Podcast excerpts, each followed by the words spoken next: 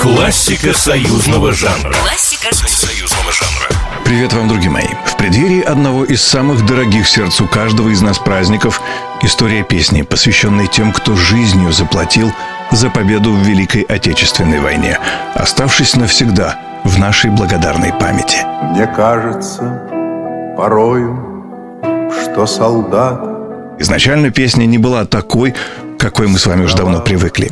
История сохранила две версии появления на свет стихотворения, написанного выдающимся дагестанским поэтом Расулом Гамзатовым.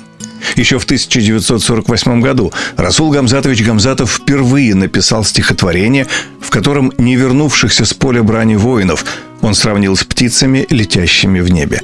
Но окончательно этот образ стал журавлиным после поездки в Японию, где в мемориальном парке мира, что был открыт в Хиросиме, он увидел памятник Садака Сасаки, японской девочке, страдавшей от лучевой болезни после американской атомной бомбардировки Хиросимы.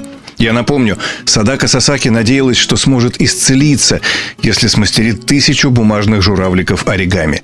И, возвращаясь из Японии, вспоминая свою умершую во время его поездки мать и старшего брата, погибшего в битве за Севастополь, Расул Гамзатов и написал свое знаменитое стихотворение на аварском, позднее переведенное на русский – мне кажется порой, что джигиты с кровавых не пришедшие полей в могилах братских не были зарыты, а превратились в белых журавлей.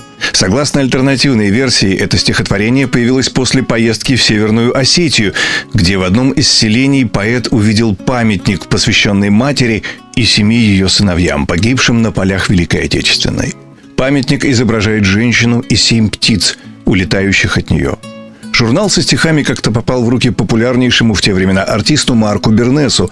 Ему настолько понравились стихи, что он разглядел в них потенциал настоящей народной песни, способной стать в один ряд с другими песнями о Великой Отечественной войне.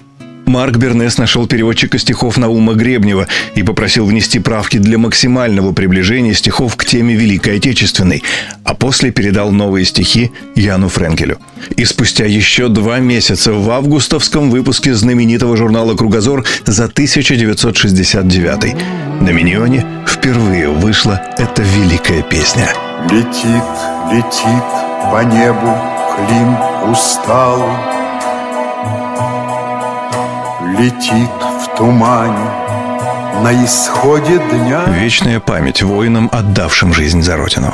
С наступающим Днем Победы. Всегда ваш Николай Крупатин. Классика союзного жанра. Классика Союзного жанра. Программа произведена по заказу телерадиовещательной организации Союзного государства.